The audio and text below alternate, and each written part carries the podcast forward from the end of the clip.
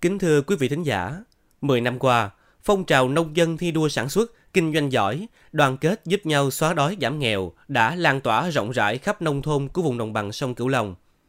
Thế nhưng cho đến nay, Bộ Nông nghiệp và Phát triển Nông thôn nhìn nhận rằng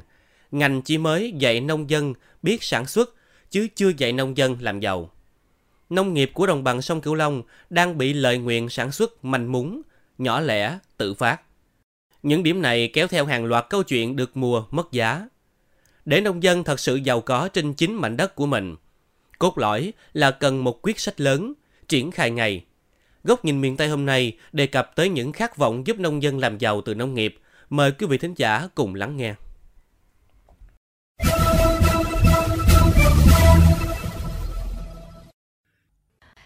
Canh tác 100 công đất tại nông trường sông Hậu, huyện Cờ Đỏ, thành phố Cần Thơ. Nông dân 77 tuổi Lâm Văn Tính đã và đang chinh chiến với nhiều giống cây ăn trái cho thu nhập từ vài tỷ đến vài chục tỷ đồng một năm.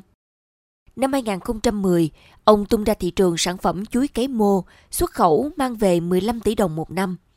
Đến năm 2015, ông chuyển hướng sang canh tác nhãn thanh, mua trái đầu tiên, mang về lợi nhuận 1 tỷ đồng một năm. Số tiền thu nhập giữa chuối và nhãn chênh lệch quá xa, khiến người ngoài cuộc cảm thấy ngỡ ngàng và tiếc nuối. Nhưng ông Tính vẫn kiên định với hướng đi mới, bởi ông kỳ vọng vào những mùa sau, trái sẽ nhiều hơn. Cái chính của việc chuyên canh giống cây cao sản là ông muốn lan tỏa phong trào làm nông chất lượng cao, giữ lửa để dìu dắt thế hệ con cháu tiếp nối cha ông, làm giàu trên mảnh đất quê hương mình. Song song đó, ông Tính kỳ vọng sớm có một chính sách phát triển nông nghiệp bền vững để người nông dân làm ra sản phẩm có nơi tiêu thụ. Ông Lâm Văn Tính, ngụ tại ấp 1, xã Tế Hưng, huyện Cờ Đỏ, thành phố Cần Thơ bày tỏ. Thì bây giờ dù nhỏ dù lớn gì nó cũng là nó có có hàng hóa thì cái người mà đứng ờ, đầu của tỉnh hoặc là đứng đầu một cái chương trình đó phải phải biết. Đặt mình là một cái người nông dân thì mới giúp cho nông dân được trong cái cái đồng bằng sông cửu long mà tập trung về đầu mối đó thì ở đó phải tiếp tay giúp đỡ thứ nhất là phải làm marketing cho các các các nước người ta biết quảng cáo này kia nọ giúp cho người nông dân. Người nông dân người ta biết gì đâu ta chỉ biết sản xuất thôi. Rồi từ từ người ta hiểu biết người ta mới mà mạnh dạng người ta làm mà hả? Người nông dân mà có lợi nhuận khá rồi người ta sẽ phát triển mạnh lên đi sản xuất mới được đất nước mà mọi người đều sản xuất. Thì giàu to. Đáp lại niềm mong mỏi của hàng triệu nông dân đồng bằng sông Cửu Long, ngày 11 tháng 1 năm 2022, Chủ tịch Quốc hội Vương Đình Huệ đã ký ban hành nghị quyết số 45 về thí điểm một số cơ chế chính sách đặc thù phát triển thành phố Cần Thơ. Trong đó có việc thành lập trung tâm nghiên cứu, sản xuất, chế biến và tiêu thụ sản phẩm nông nghiệp vùng đồng bằng sông Cửu Long tại thành phố Cần Thơ. Liền theo đó, ngày 28 tháng 3 năm 2022, Bộ Nông nghiệp và Phát triển Nông thôn ra mắt Văn phòng Điều phối Nông nghiệp Nông thôn vùng đồng bằng sông Cửu Long giai đoạn 2020-2025 tại Cần Thơ. Văn phòng điều phối có nhiệm vụ đề xuất với Bộ trưởng Bộ Nông nghiệp Phát triển Nông thôn các cơ chế, chính sách quản lý giúp phát triển vùng đồng bằng sông Cửu Long bền vững,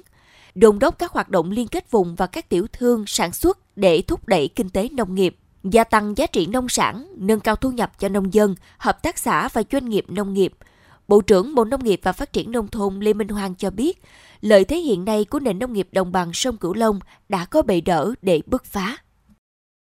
Văn phòng điều phối nông nghiệp nông thôn dùng đồng bằng sông Cửu Long tại thành phố Cần Thơ đã đi vào hoạt động. Văn phòng sẽ hỗ trợ điều phối công tác quy hoạch sản xuất, chuẩn hóa dùng nguyên liệu, hình thành mối liên kết giữa sản xuất và tiêu thụ,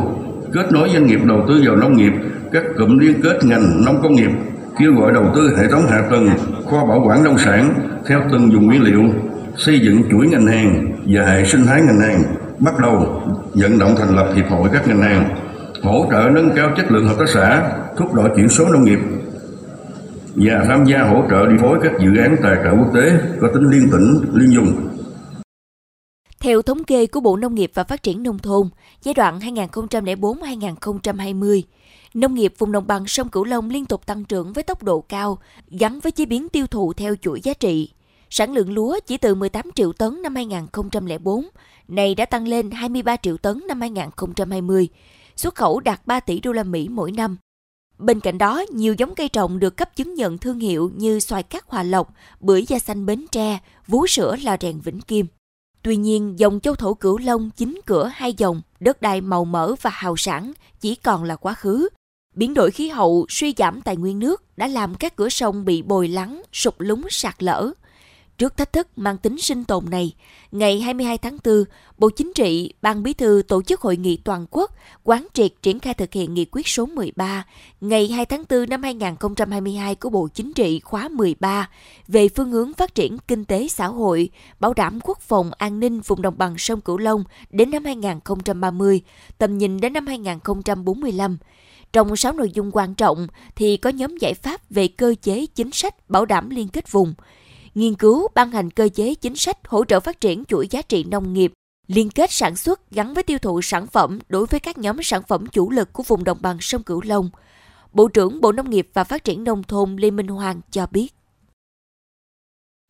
Chúng ta cùng nhau lưu ý rằng những nông sản mà người nông dân đồng bằng tạo ra được mới chỉ là sản phẩm trên đồng, trong giường, dưới ao, chứ chưa tạo ra được giá trị. Chỉ khi nào những sản phẩm đó trở thành thương phẩm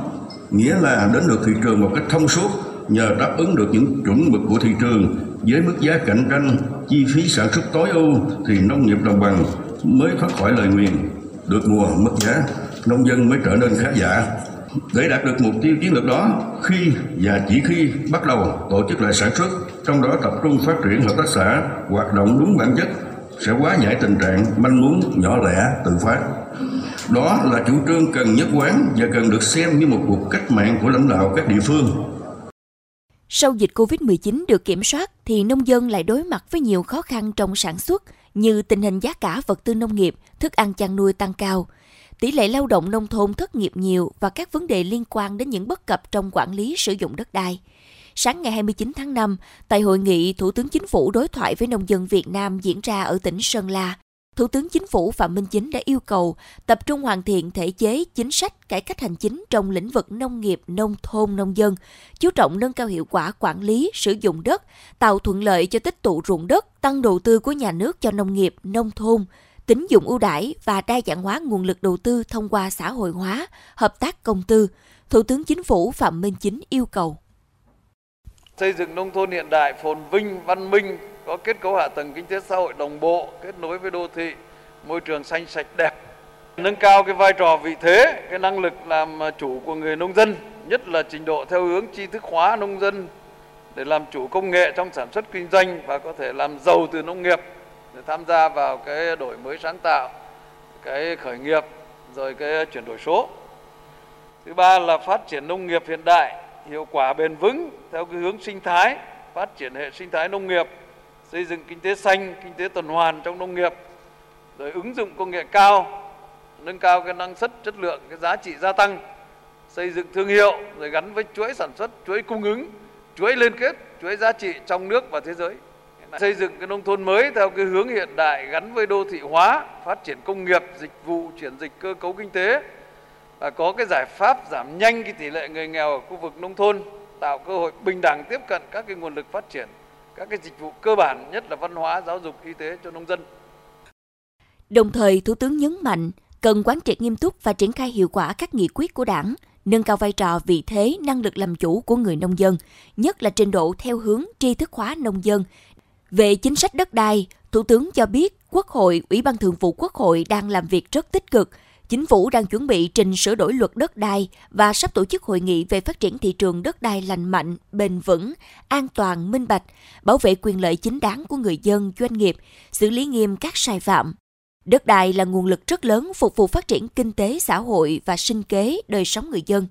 Chúng ta đang tiếp tục hoàn thiện thể chế, cơ chế chính sách để phát huy tốt nhất nguồn lực này, hạn chế thấp nhất các sai phạm, tiêu cực, tham nhũng.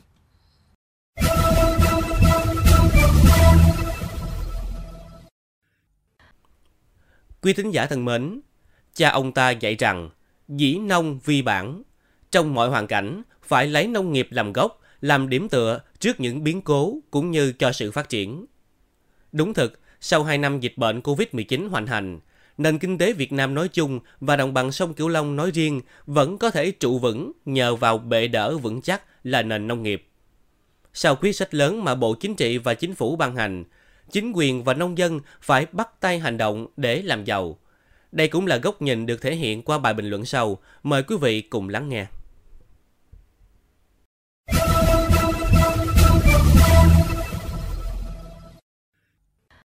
Năm 2021, nông nghiệp Việt Nam nói chung và đồng bằng sông Cửu Long nói riêng đã trải qua những khó khăn cực đại khi dịch bệnh thiên tai song hành.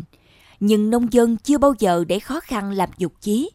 Năm 2021, xuất khẩu nông lâm thủy sản đạt gần 46 tỷ đô la Mỹ, vượt xa chỉ tiêu chính phủ giao là 42 tỷ đô la Mỹ. Thời gian qua, ngành nông nghiệp đã tập trung hỗ trợ nông dân sản xuất theo mô tuyếp tăng sản lượng song hành chất lượng.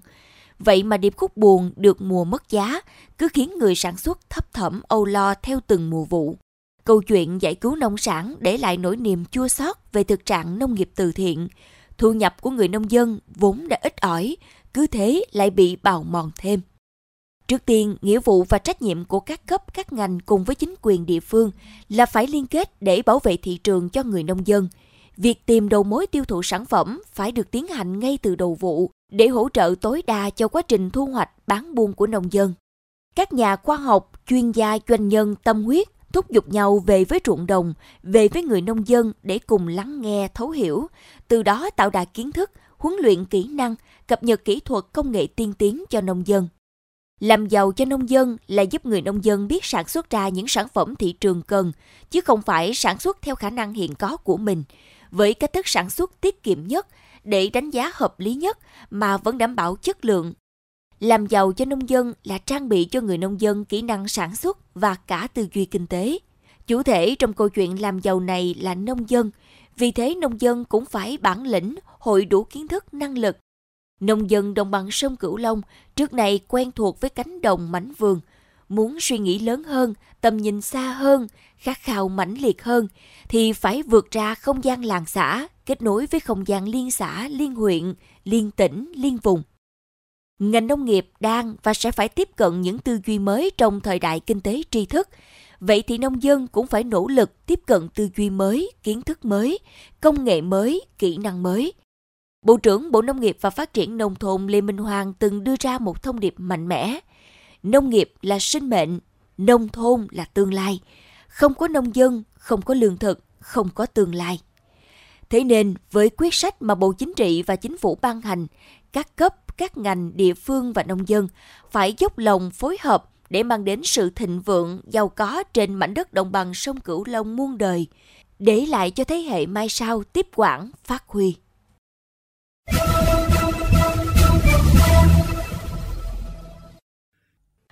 Đến đây, chuyên mục góc nhìn miền Tây trên Mekong FM xin phép được khép lại. Những vấn đề bất cập tại địa phương xin vui lòng gửi về địa chỉ thư ký mekong 90 a gmail.com. Đồng thời, mời quý vị và các bạn cùng lắng nghe kênh podcast chuyên biệt đầu tiên về đời sống của người dân vùng đất phương Nam, chuyện Mekong, trên nền tảng thiết bị di động bằng cách truy cập vào các ứng dụng Spotify, Apple Podcast trên hệ điều hành iOS, Google Podcast trên hệ điều hành Android, sau đó gõ từ khóa chuyện Mekong. Nguyễn Châu và Hà Hương, cảm ơn bà con và các bạn đã quan tâm theo dõi. Xin chào và hẹn gặp lại.